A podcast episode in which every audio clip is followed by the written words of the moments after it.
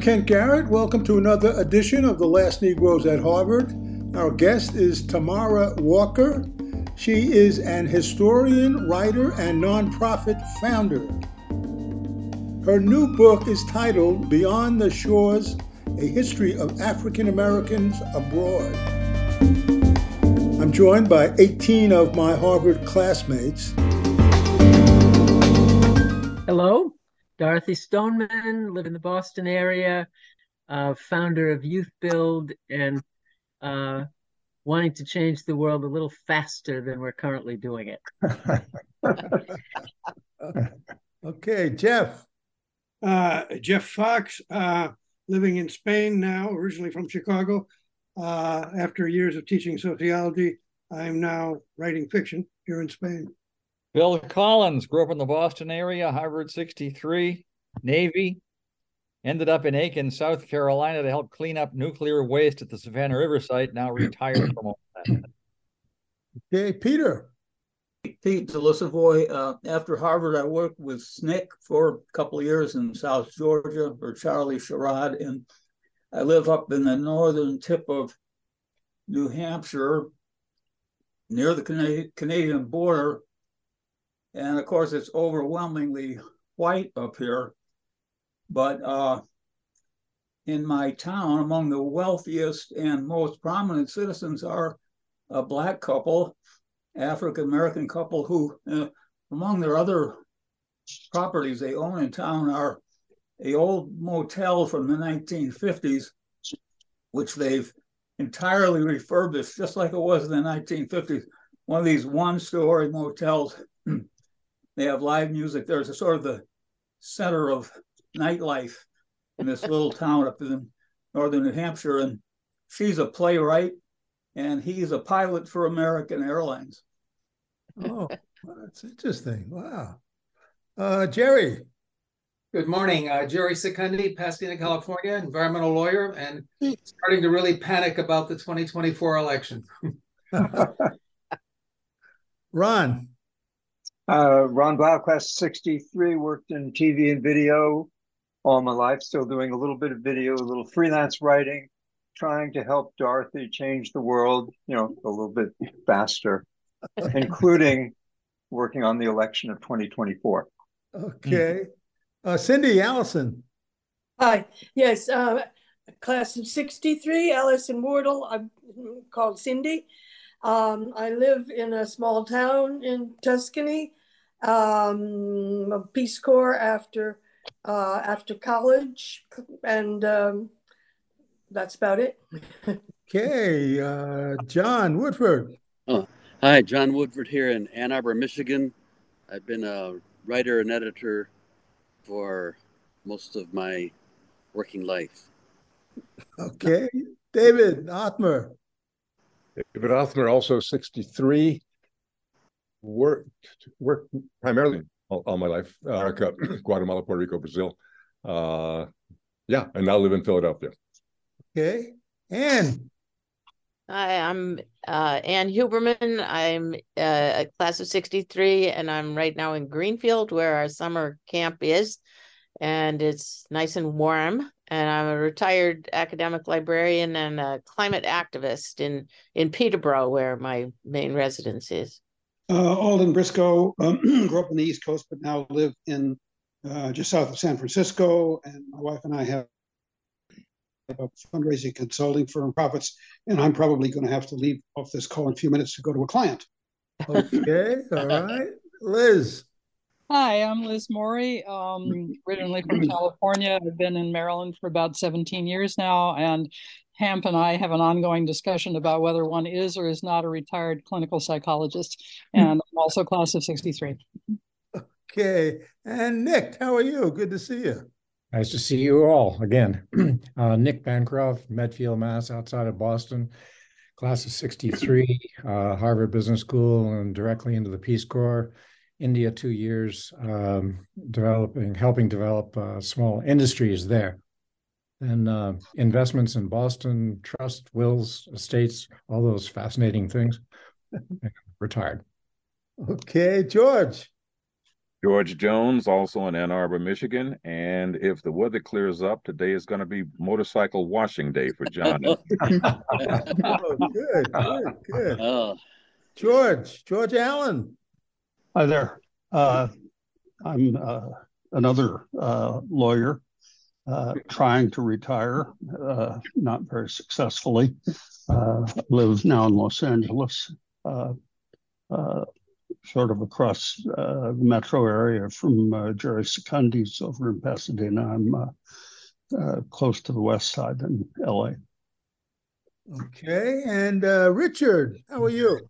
Okay, good to be with you. Uh, 63, of course, um, journalist, writer, also uh, not very successfully trying to figure out how to retire, which is why I may have to leave this early.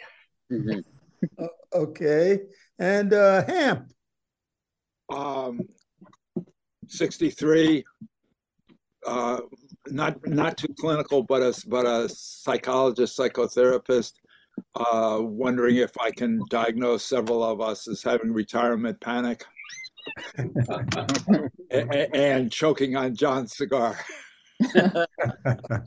hey, and um, Professor Walker, thank you so much for joining us and uh, welcome and uh, tell us about your life, your book, and we'll go from there.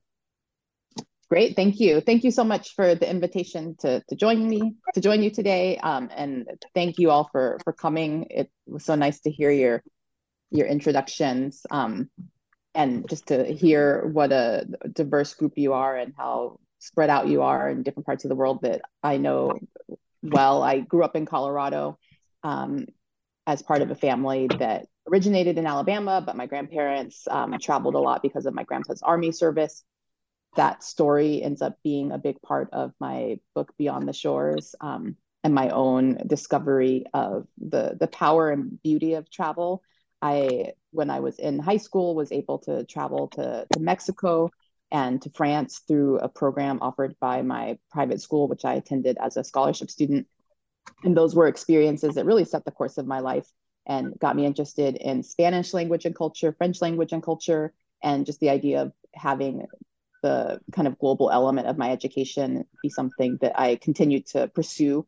Um, so when I went to college, I went to the University of Pennsylvania for my undergrad and majored in Spanish and history, and got went with the idea of studying abroad. I studied abroad in Argentina and had a really complicated experience that for me was really intellectually edifying. Um, it was the reason I became an historian of Latin America. I went to graduate school at the University of Michigan in Ann Arbor um, to get a PhD in Latin American history with the initial intention of focusing on Argentina.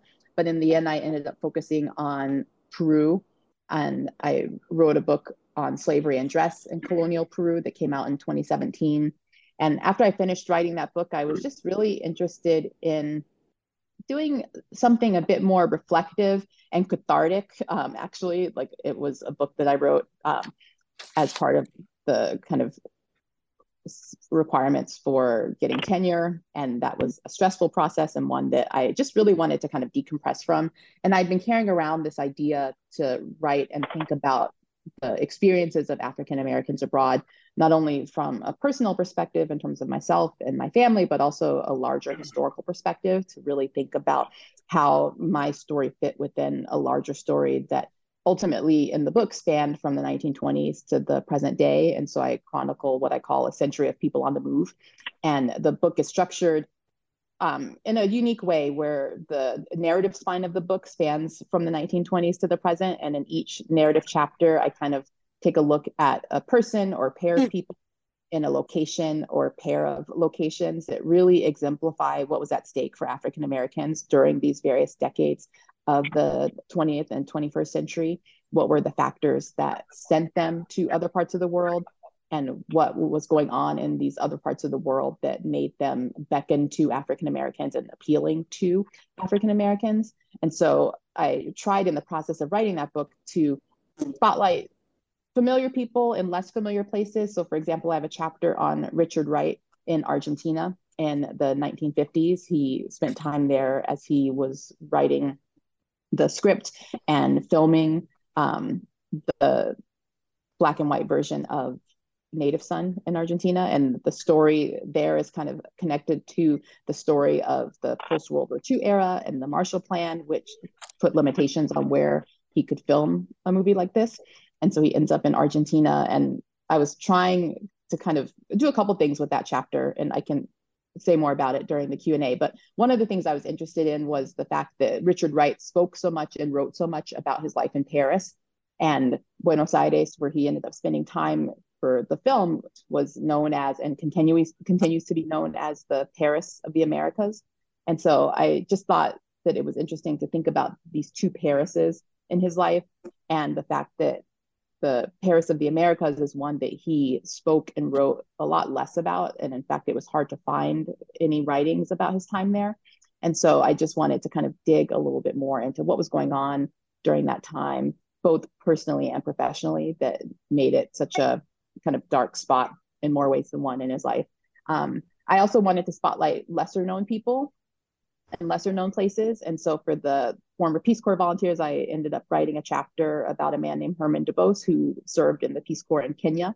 And I just thought that the era in which he served in the Peace Corps, the late 60s, early 70s, was a particularly compelling moment to focus on, both in US history and in African history, because he was a student at North Carolina A&T during a really crucial moment in his life and in that school's history and in US history, and was thinking about serving and really representing the US during this moment in time that a lot of people were were disinclined to want to serve and represent the US. Um, and then he goes to decolonial or colonizing Africa. And I thought that was an interesting moment in history to explore.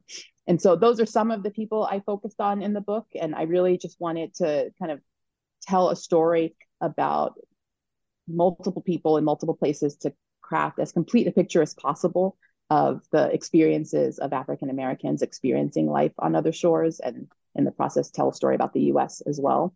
Um, and then in between all of that, I weave in my own family story and my own personal story to really ground it in the personal motivations that led me to write the book in the first place. So that is, I think, a good starting point for a conversation, I hope, about the process of writing the book, researching the book, the stories I tell in the book. I'm happy to answer questions on any of those fronts or whatever comes to mind for you. How about your own experiences abroad and and your uh, family's experience and your experience of your family then?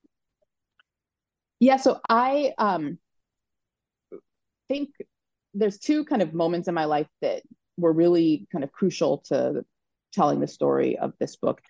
One was a trip I never got to take. Um, I went to this private school that I went to two different private schools growing up, one from kindergarten to ninth grade and the other from 10th to 12th grade.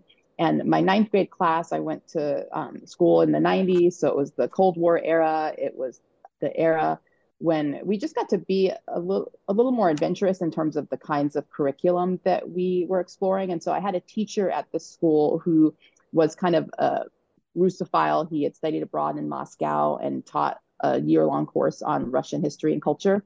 And at some point during the semester, um, he offers up the chance for us to go to Russia. But because I was at the school on scholarship, I was unable to afford it. They didn't offer scholarships for this trip. So it really loomed large in my life as this missed opportunity.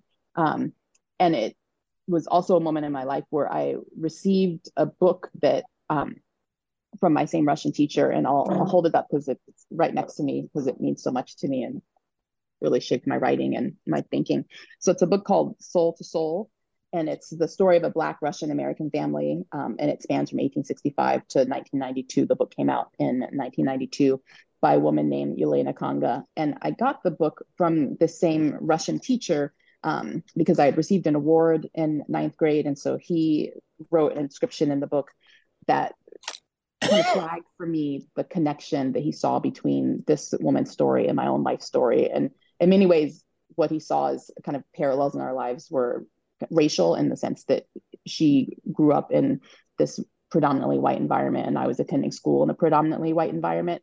But it turned out years later when I finally got the chance to read the book, um, well after graduating from that school, that there were other connections between us um, that I end up writing about in the book. So I know I've spent a lot of time talking about a trip I didn't take, but it was one that was really crucial to the the process of writing the book into my own formation and my own desire to travel. Um, I finally got the chance to travel a couple years later when I went to Mexico um, with my high school Spanish teacher, who was one of the best teachers I ever had, and created for us this really incredible experience. We spent the first week with the host family and the second week at an orphanage, and it was my first experience of um, travel for one, but also my first experience of this sort of service tourism and alternate spring break travel that really took root, I think, in the 1990s and persists to this day, I think, in a more nefarious form um, in the present day. But I just had a real opportunity to think about my own privilege as an American in terms of being able to have this two week experience um, and to spend time at this orphanage where the children who lived there had either been removed from their families or abandoned by their families. Their stories were, were really complex. Um, but it was also a, a, moment where I reckoned with being Black and American as well. And so that's an experience that really kind of brought to the surface all of the issues that I would contend with over the course of my life across different kind of geographic contexts. Um, and it really put me in the mindset I think that ultimately led to to writing this book. It was both this exhilarating experience, this alienating experience, this edifying experience. Um, and it's hmm. something that I, when I was writing Beyond the Shores, wanted to tap back into to just kind of remember what it was like for me to travel, but also to imagine the perspectives of some of the historical subjects that I wrote about in the book who didn't always leave letters behind or write first person accounts of their travel experiences, but some of them traveled at certain ages that were familiar to me that I felt like I could tap into. One of the people I write about, for example, is a woman named Philippa Schuyler, who was a piano prodigy and traveled around the world starting at a really young age. I think she was around eight years old when she first started traveling. And eventually, the older she got, the more sophisticated she got, the more mature she got, she was able to travel by herself. And I just really connected to the ways that she moved through the world and the kind of excitement that she was able to to kind of carry with her throughout her travels. And she's someone who did write quite a lot about um, her perspective of of the world. And I was able to read her letters and read a book that she wrote. Um, but for other people, I didn't necessarily have that information to draw from. So it was really important to kind of tap back into my own experience to try to recreate some of the emotions associated with travel that I, I write about in the book um, to the extent that's possible and without universalizing my my own specific experiences. But um, those were really kind of formative moments in my life that really helped to frame the book and my approach to, to writing it. Mm-hmm. Uh, Didn't she become a bircher? Philippa Duke Schuyler, Philippa Duke Schuyler. Didn't she become a John Birch Society champion? Her father, her father did. Yeah, yeah, she did not, and she um and one of the things I end up writing in the book is that you know there's this tragedy at the heart of her story, and in many ways at the heart of her father's story, um, in that she dies at an early age. She dies um, at just 36 years old, and her father ends up becoming more conservative over the course of his life. Um, mm. Philippa's mother, Josephine, ends up taking her own life a couple years later, and she writes a, a note that says that you know she does that because she can't imagine life without her daughter and you can kind of chart her her father's um, really kind of turn towards these more conservative more hardline politics culminating in his membership in the john birch society um, and so I think I think those stories are, are connected in, in really interesting ways. Um, mm-hmm. And again, that's not related to travel, but it is part of the story that I end up telling in the book. This family story and the story about um, this couple that was trying to do the best they could under the circumstances that they were living in in the 1930s when Philippa was born, and they were an interracial couple for folks who aren't familiar with them. He was black and she was um, white, and they attempted living in New York and in other parts of the world to to really kind of give their daughter the best opportunities they, they possibly could. And she was a real testament to that over the course of her life and travels. Um, and again, her life was cut short really tragically, um, which I which I end up writing about in the book. Mm-hmm.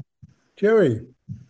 Uh, let me take you back to your other book. Uh, I spent two years Peace Corps in Cusco, Peru. Mm-hmm. And then in the 70s and 80s went back as a lawyer slash businessman for many, many trips why did you pick on Peru of all the countries, and what was what was the theme of your book?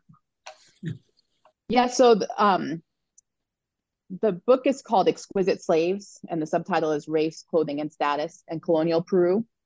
And it depends on how far back you want to start the story, but I suppose I can start the story of how I came to study Peru um, by talking about travel again, because I, when I was a graduate student at the University of Michigan, one of my professors took us to the Clements Library. I don't know, John and George, if you're familiar with the, the Clements Library, but it's an mm-hmm. incredible building and resource, and it's filled with all kinds of printed and unpublished manuscripts. And I encountered one that was written by a woman named Ida Pfeiffer, who took a journey around the world in the 1850s, including to Peru.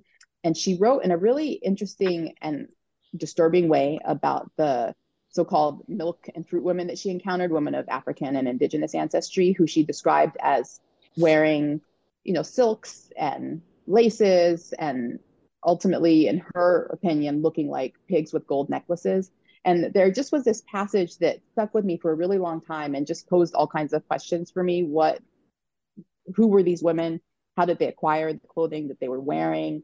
Um, how did they feel about how they dressed and how did that compare or how was that at odds with how they were being described by this European woman? Ida Pfeiffer was from Austria and set out to these different parts of the world. And so it was this travel account that really set me on the course to write a dissertation about slavery and dress in colonial Peru. Um, I hadn't been explicitly interested in Peru. Um, I grew up as I mentioned, in Colorado, and I went to high school with some guys whose family owned a Peruvian restaurant. Um, and at one point, I had bartended at that restaurant. So Peru was on my mind. I bartended at the restaurant right before I was set to go study abroad in Argentina. And the joke was always that I was going to the wrong place and they didn't understand. And it was kind of just a window into some of these rivalries between different people and places in South America.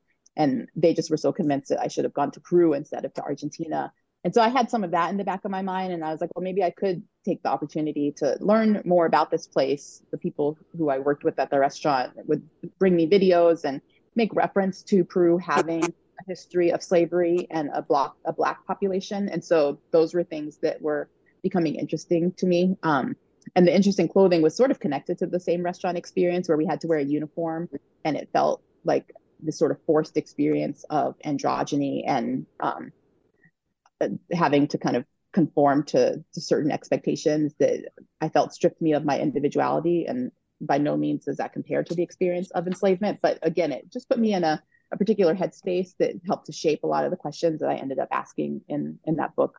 Um, and I kind of see exquisite slaves as as being an important precursor to beyond the shores because they just one that taught me how to write a book and how to conduct research um, but it also just left me wanting to do a bit more introspection in the way that I got to do with Beyond the Shores and kind of think about my own travel experiences and how they were connected again to this larger history, but also to my own kind of intellectual formation.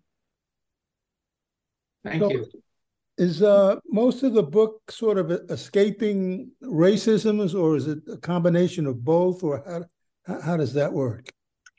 Yeah, so it's a combination of things. So I think the early chapters of the book that focus on the 1920s, 30s, and 40s really are about escaping racism. So I write in the 1920s chapter about a woman named Florence Mills, who was often compared to Josephine Baker um, and found herself in a similar situation, having reached the limit of her possibilities when she was on the vaudeville circuit and off Broadway circuit here in the US and here in New York City.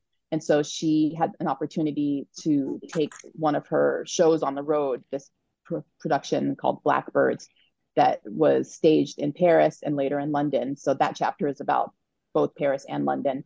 Um, and she was just trying to break out of the confines that black performers in the 1920s were were stuck in and the reason i chose her was in part because she was often compared to josephine baker and so it brings in this familiar name but reminds us that there were more people than just these familiar now household names.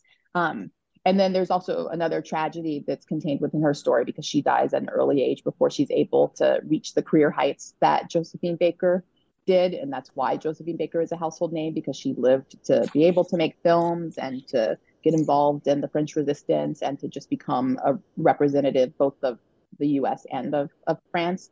Um, but there were other people who didn't get to reach those heights for for various reasons. Um, i talk in the 1930s chapter about this pair of agronomists oliver golden who was the the grandfather of Elena Khanga um, and joseph rowan who both studied at Tuskegee and were experts in cotton cultivation and were invited by the Soviet Union to help head up um, an initiative in Uzbekistan to help bring their expertise in cotton cultivation to this region that was in sore need of their expertise. And so, in that sense, these men were were fleeing U.S. racism in the sense that they were working. They were both working as Pullman porters because they were not able to use their expertise in the US.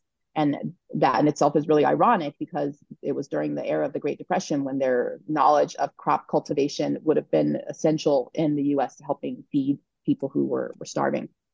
But because of the, the nature of US racism, um, they were relegated to working as as Pullman porters, and so they have this opportunity in going to the Soviet Union to work in the fields in which they were trained and to have the kind of recognition that they they deserved for their expertise. And so they had teams of local soviet employees working under them.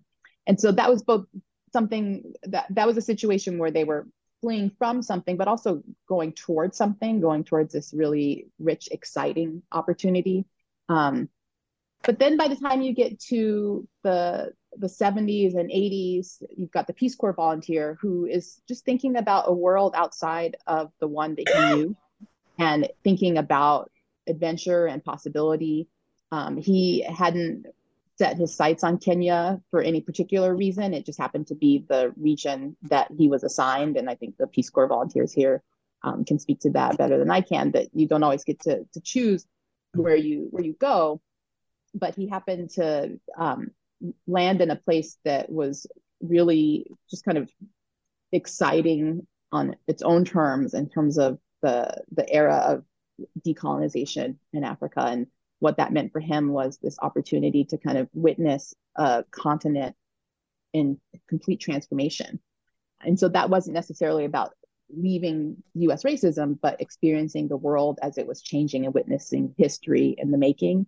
And then I've got another chapter about a man named Kim Bass, who I knew before I started writing the book because he was the writer of the TV show Sister Sister, and he ends up before starting his Hollywood career. And the reason he's able to start his Hollywood career is because he spent several years in Tokyo, where he was learning Japanese and taking taekwondo classes and starring in TV and film productions because he happened to be in the right place at the right time and someone who spoke enough Japanese to get cast in TV shows and films where he could speak Japanese.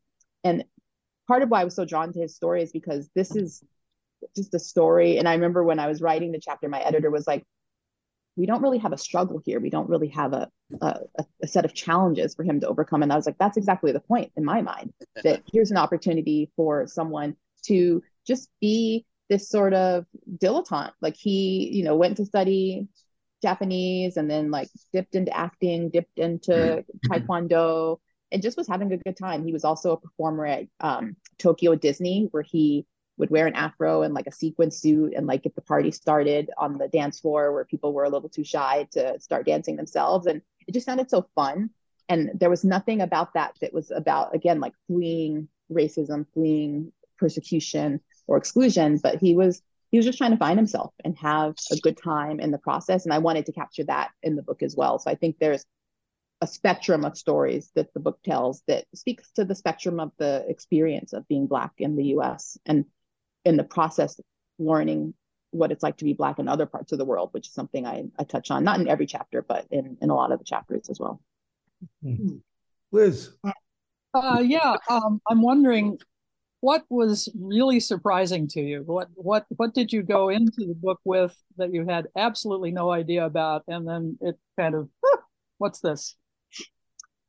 Yeah, I think um, I had gone in with this really romantic notion of what life in places outside the U.S. was going to be like, um, and early on, I understood that the story I was telling in the book was also going to be a, a, a tragedy as well, both the tragedy of this country that so many of the people who I write about really loved and wanted to make their lives and homes in, um, and really hesitated to leave. So one of the agronomists that I write about, Joseph Roane, was really nervous to go all the way to Uzbekistan, a place he had never heard of, much less seen. Oliver Golden, on the other hand, had spent time in Moscow um, and wanted to return. So he had at least some sense of what to expect just living under the Soviets. But Joseph Roane had no idea. And he was married um, to a school teacher, his wife Sadie, who was hesitant to leave. She wasn't going to be working with this um, group of agronomists. She was going to be making a life for um, herself, her husband, and their soon to be son. They had a son who was born in um, Uzbekistan who was named Joseph, Joseph Stalin Roane because he was the first Black child born in the Soviet Union or born in Uzbekistan. And the hospital employees were so thrilled at the prospect that they wanted to christen him Joseph Stalin.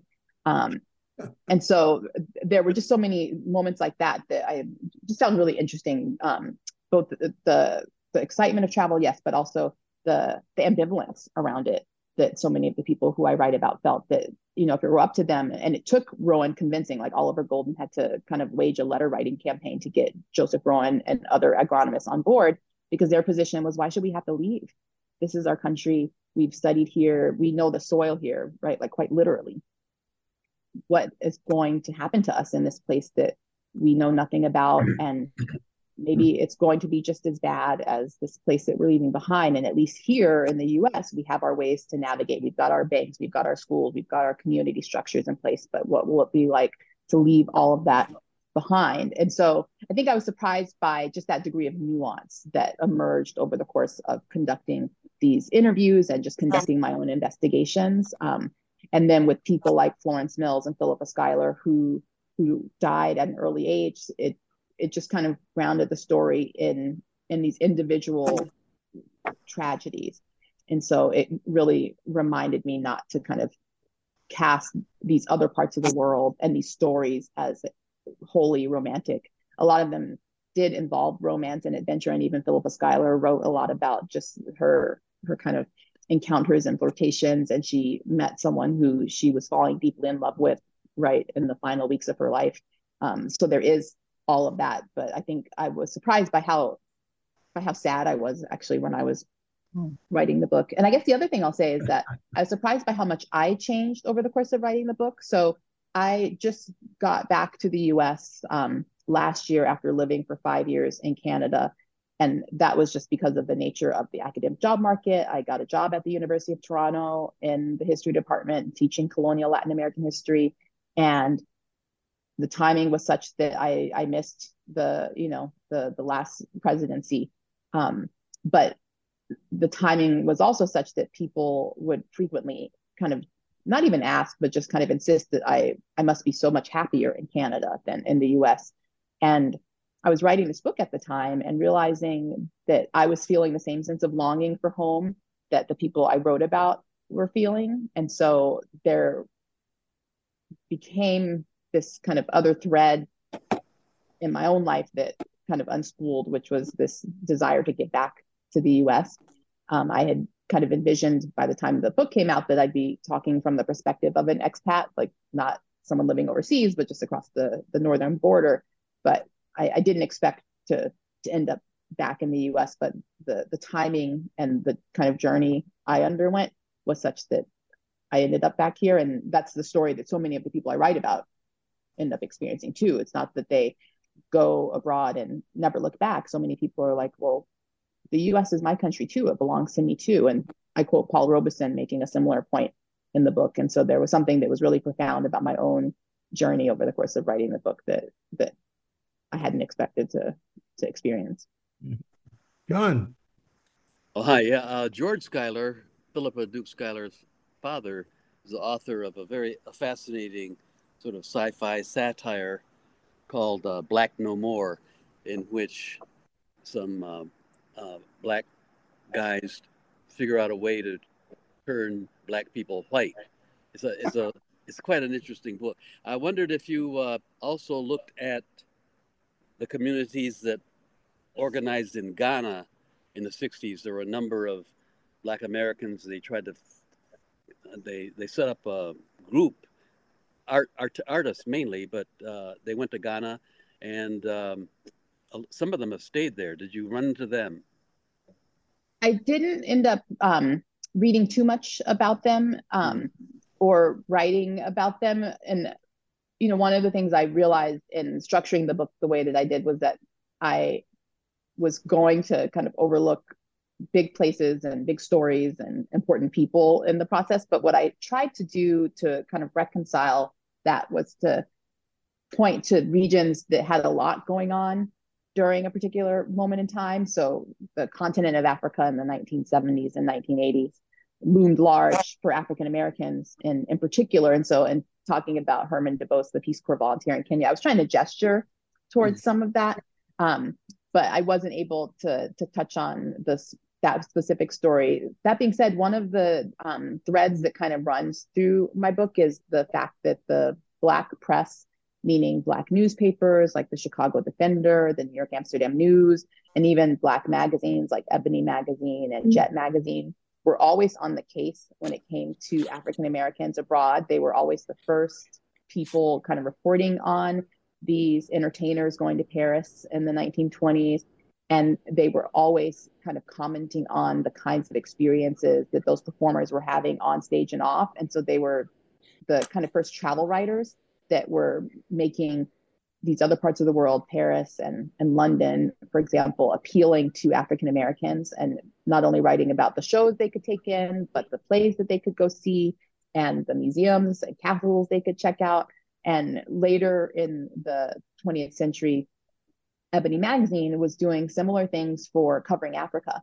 And so there was a really interesting story in um, Ebony Magazine in the late 70s where they um, followed this grandmother. Her name was um, Gwendolyn Hughes, who goes to Ghana to retrace her family's footsteps. It's kind of in the post Alex Haley's roots um, era.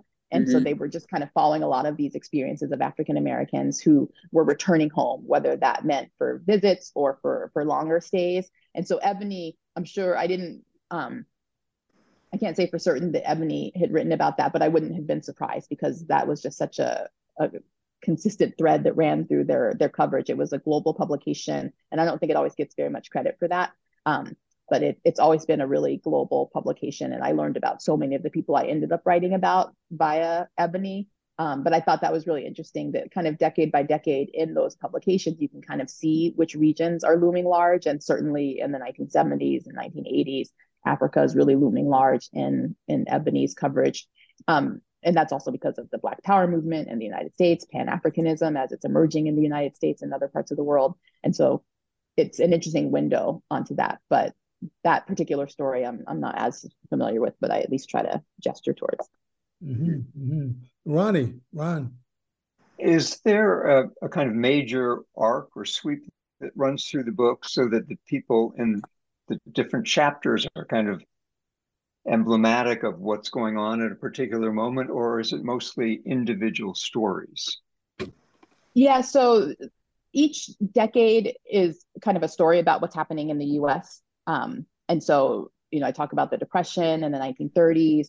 Um, I talk about the World War II era in the 1940s. And so, what was happening to send people like my grandfather to fight for the US. And I write about my grandfather serving um, in France and losing his eye at Normandy Beach. Um, and then with the Richard Wright chapter, I'm talking about the Marshall Plan, the US's attempt to, you know, instill democracy in Europe and represent itself as this beacon of democracy abroad. But what it does is kind of tie accepting US funding to accepting US kind of politics. And that's why Richard Wright couldn't film a movie like Native Son in France where he lived because France was accepting funding from the United States and didn't want to be perceived as being critical of the United States. And that book is very critical of US racism. Um, and so he had to go all the way to Argentina to film it. And so in each decade, I am kind of telling a story about what's happening in the United States to send African Americans to these other parts of the world, while at the same time talking what's hap- talking about what's happening in other parts of the world to make them outreach to African Americans or be appealing to African Americans. So that's why I talk about the Soviets in the 1930s and just the Cold War era more generally in terms of what it what's happening with um, the Soviet Union to make them reach out to African Americans in often deeply cynical and politicized ways, where African Americans were being used as cudgels by the Soviet Union to be critical of the United States. And so, what position does that put African Americans in to kind of be caught between these competing forces and how can they carve out their own bit of self-determination and happiness and recognition of that um, and then the larger arc is a bit more um, abstract in the sense that I start in the 1920s and I end in the present day, and I start and end in Paris. And I start with Florence Mills and her contemporaries, and I end on a tour by a company called Black Paris Tours that retraces the steps of Florence Mills and their contemporaries mm-hmm. through the various parts of Paris where they spent their time in the 1920s. And so it allows for me to tell a story about the the kind of homage that contemporary tourists can and wish to pay. And the woman who runs the tour company is a woman named Ricki Stevenson, who grew up in Oakland, California, hearing about Josephine Baker and James Baldwin, always wanting to go to France. Her mother always wanted to go to France. So in the 90s, she decided to move to France and became this sort of expert for her friends and family who were visiting and decided to kind of expand so that she could take people on a tour of this part of Paris that she knew really well, but that tourists were kind of struggling to, to figure out how to navigate. And so those are the bookends to just kind of emphasize so many contemporary African American travelers are trying to retrace the steps of the people who came before them. And then I also use that to talk about my own family experience because my um, grandfather, following World War II, was stationed in Salzburg, Austria, with my grandmother and their two oldest children. They had two more children while they were there. And around the same time that I did this tour, I also traveled with my family to Salzburg with my aunt, who's the only living relative now. Um, and we were basically doing our own version of a, a, you know Black Salzburg tour in terms of just trying to retrace the steps of my grandparents who who came before us and to just try to see what they saw and smell what they smelled and feel what they they felt. And so it's both a story about the U.S. and African American relationship to it, and African Americans' relationship to and position in the wider world, but also a family story and a story of community and reflection and and recognition, right? Especially in ways that the story itself of African Americans going abroad isn't one that's deeply recognized, and so all of that is kind of folded into the the structure and narrative of the book. Mm-hmm. George. So I'm interested in your the comments you made a few minutes ago about your experiences in Canada and wanting to come back. I lived in Vancouver for about three years, and if I could have mm-hmm. stayed, I'd be there now. Mm-hmm. What made you want to come back to the U.S.? yeah, I mean, and I still am a bit ambivalent about the decision to return. Um, I had a great life in Toronto. I had great colleagues and friends and community. Um, and I don't know that under different circumstances I would have made the the same decision. A couple of things kind of converged to the summer of 2020. Um, there was also the pandemic, which made the the border feel even more pronounced than it ever had um, from Colorado and it's a three hour flight from Toronto to Denver and a three hour flight from New York to Denver. So it's pretty equidistant, but conceptually it felt a lot further away um, during the pandemic. And we were unable to leave Canada. Um, and so it made the fact that my family was on the other side of the border um, feel really heavy. And my husband's also from Colorado, so and we're getting older. Our parents are getting older, so it just made the fact that we had this border between us that was a real thing and more pronounced over the pandemic. Um, feel like something I had to get on the other side of. Um, and then there was just a moment in my career that kind of was happening where I was thinking about um, beyond, you know, checking certain things off the list in terms of getting tenure and publishing books, what my sense of purpose was in my career. And one of the programs that I was able to participate in when I was an undergraduate at the University of Pennsylvania was the Mellon at the time it was called the Mellon Minority Undergraduate Fellowship. It's since been renamed the Mellon Mays University Fellowship, but the purpose of that fellowship is to create opportunities to diversify higher education and to create opportunities for students of color, first generation students to get the research experience and the mentoring to apply to and succeed in graduate programs and ultimately to join the professoriate. And it was a program that allowed me to do research while I was in Argentina and to get support while I was a graduate student. And it just, I wouldn't have the life and career that I have without the Mellon program. And I really wanted to be back at an institution that had a Mellon program. The University of Toronto did not. Um, and so it happened at the same time that this job that I now have um, was being advertised. And it just landed in the right time in my life for me to at least throw my hat in the ring. Um, and I figured I would see what happened, and here we are. But Toronto is a, a wonderful, wonderful place, um, but also a complicated place because I think, you know, it it tends to see itself as more evolved um, in many ways than the United States, which in many ways is true, but it also allows it to ignore its own problems because the United States, especially in the past five years, got to loom so large as the the messier of the North American countries and the more troubled. Um, and it let Canada and Canada let itself off the hook in ways that um, I think add to the complexity. But it was a, a big change. It remains a big change, and I was able to do a book event in Toronto um, a couple weeks ago and had wonderful turnout with wonderful friends who I, I still miss very much. So it wasn't an easy decision, and it's still one that I I wonder about.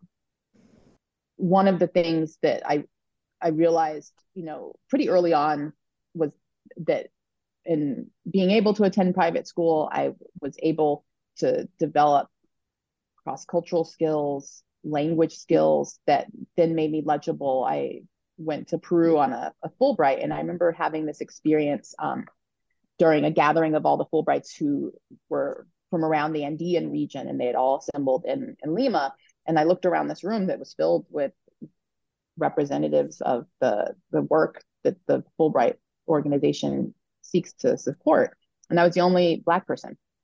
And I happened to be seated next to one of the representatives from the organization and raised that point. And one of the things that she was saying was that there was essentially what she was saying boiled down to there being a pipeline problem and that there were a lot of applicants who didn't have the language skills um, to carry out these research projects and didn't have the research skills to carry out these projects. And I had been studying Spanish since seventh grade and had gone to Mexico, had by that point studied abroad in Argentina. And I, because of the Mellon program, had been able to do research. And so it made me a viable candidate for a Fulbright in ways that I understood were a result of these privileges that I'd had along the way. And so out of that came this idea for my nonprofit. It's called the Wandering Scholar. And basically, what we do is create opportunities for high school students to have Fulbright like experiences. Um, we kind of jokingly call them baby Fulbrights because the students get these opportunities.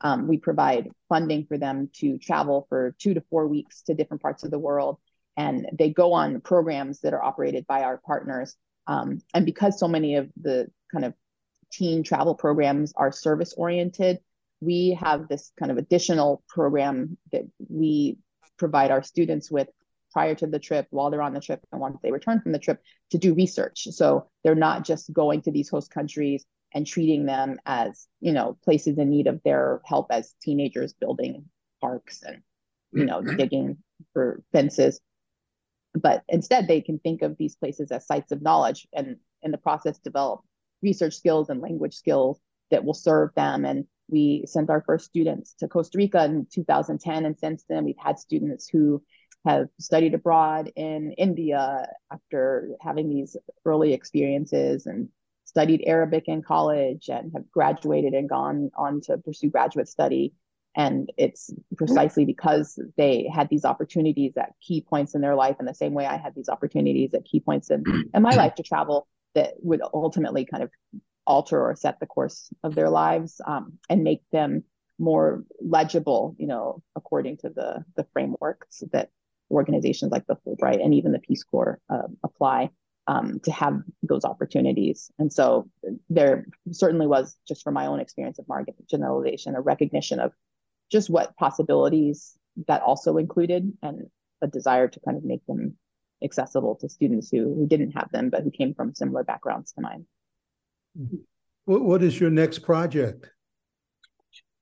So I um I've been kicking around a couple different ideas, but one of the more immediate projects that I'm working on is connected to my scholarly work um, because I have a book contract with the University of Texas to write about um, race and visual culture in Latin America. And so it's an opportunity for me to get back to Argentina, the kind of place that started it all for me, at least on my intellectual journey.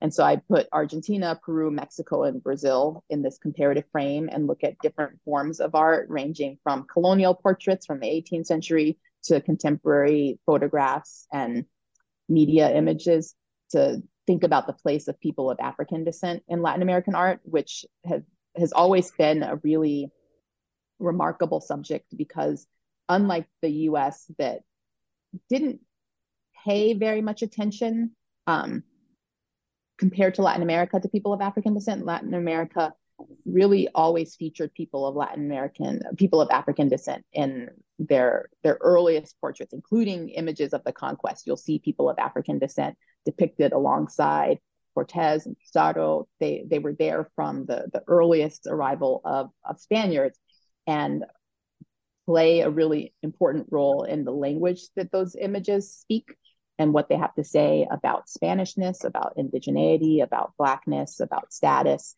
And so that's the the story that I, I try to tell in the book. But it's really interesting because I got the contract for that book around the same time that I got the contract for um, Beyond the Shores and wrote a proposal that was very conventional and scholarly that was moving chronologically and kind of moving around different regions and focused on particular images it had a very rigid structure but over the course of writing beyond the shores where i was pushing the kind of bounds of genre i ended up deciding that i want to do more of that sort of writing even in my scholarship so it's a different book than the one I initially proposed. We'll see if my editor is okay with that, but at least for for my own sake, it's a it's a more fun book to write, and I think more representative of who I am now that I've written Beyond the Shores than than I would have written it right. at another point in time.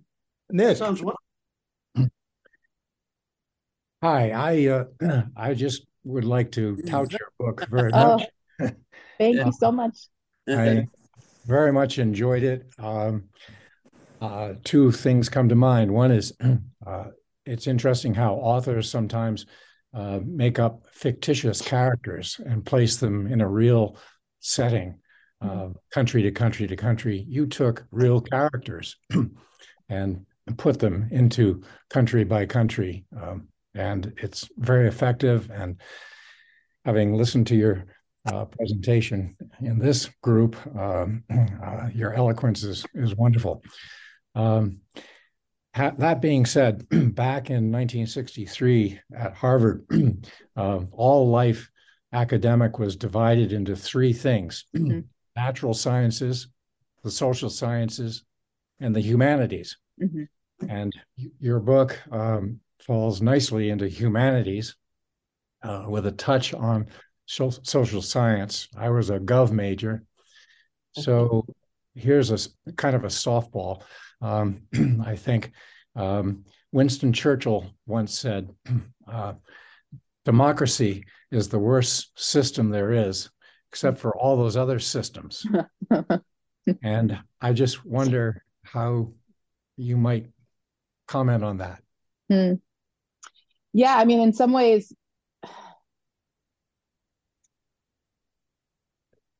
I think that the the same can be said for how can I put this? Um, I think there are people that I wrote about in the book who would probably say the same about the US, um, even after having the experiences that they had while they traveled, that they had a stronger sense of commitment to the country of their birth, the country where their parents and their grandparents toiled. Um, Paul Robeson, I think, is an interesting example of that. He has this interview that he gives um, in the 1960s with this Australian TV program that basically the interviewer was asking him, like, you know, if, if the US is so bad, why don't you move to Africa, especially because Africa is decolonizing right now? There might be interesting possibilities. Don't you feel more aligned with the people and their their future there?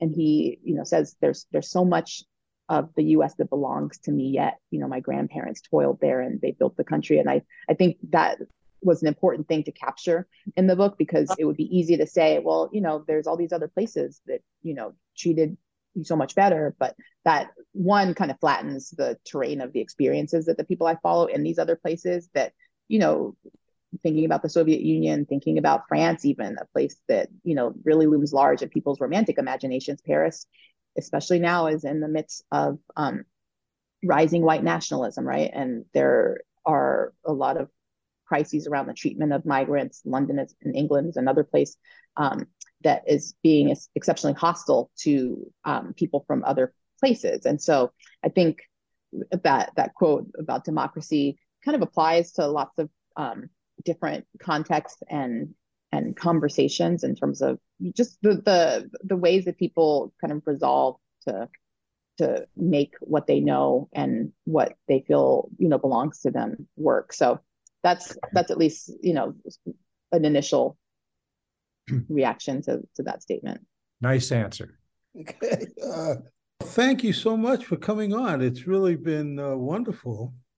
This has been such a pleasure. Thank you all for your incredibly thoughtful questions and just for your time. I know we've gone a bit over, but this has been so fun, and I hope that I was able to to answer everyone's questions. Um, but please also, I think my email is included on that that thread that you sent earlier, Kent. So please feel free to to use it. Um, and yeah, this was such a pleasure and, and so fun. Okay, thank you and good luck. Thank you, everybody.